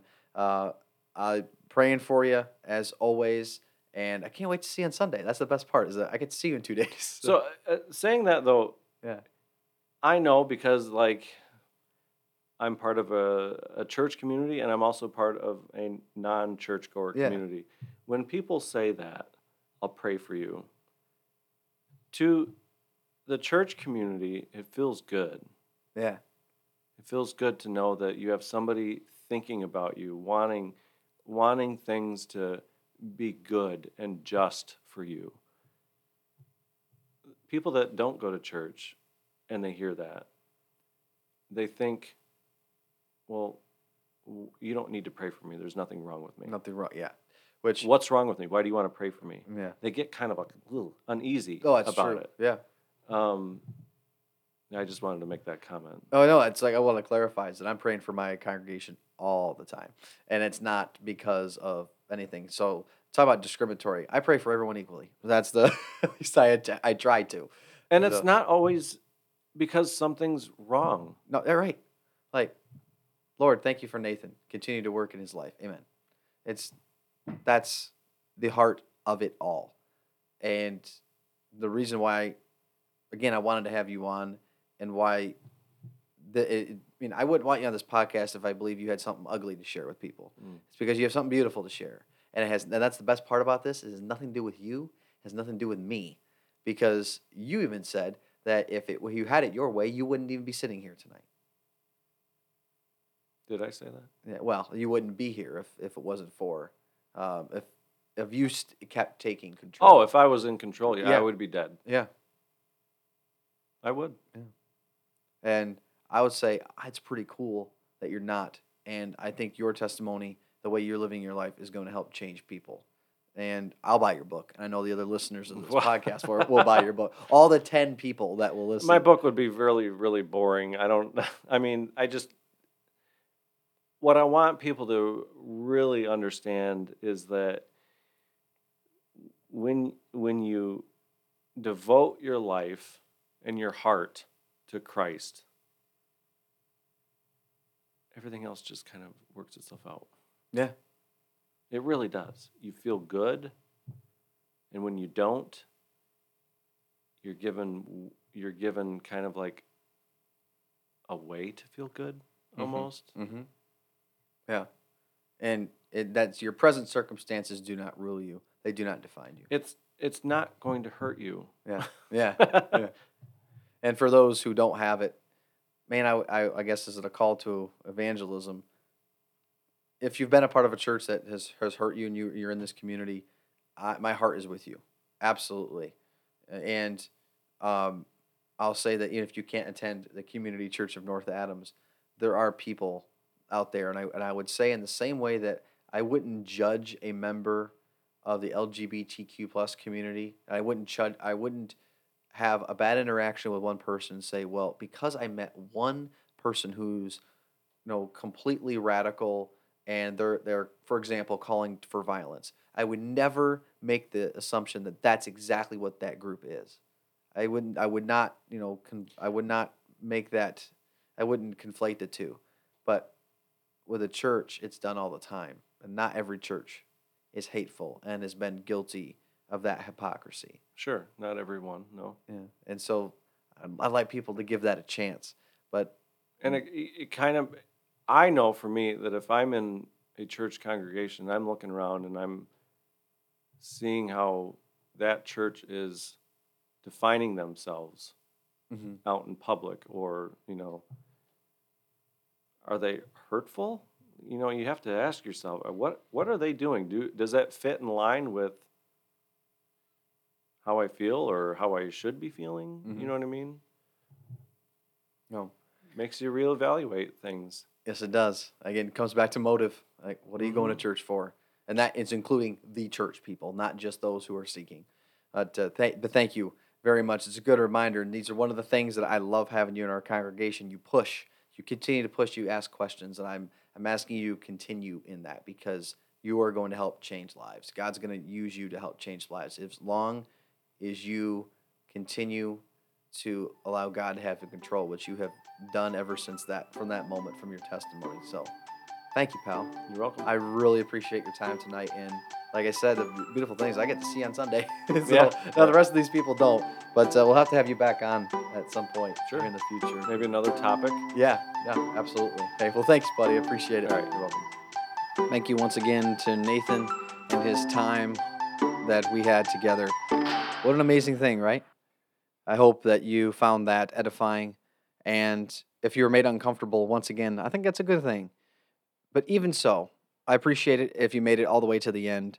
Uh, prayers are with you, prayers are with everyone who is fighting this battle that's out there. And maybe once again, we can gain a greater glimpse into the kingdom and seeing people for who they are, not what society labels them to be.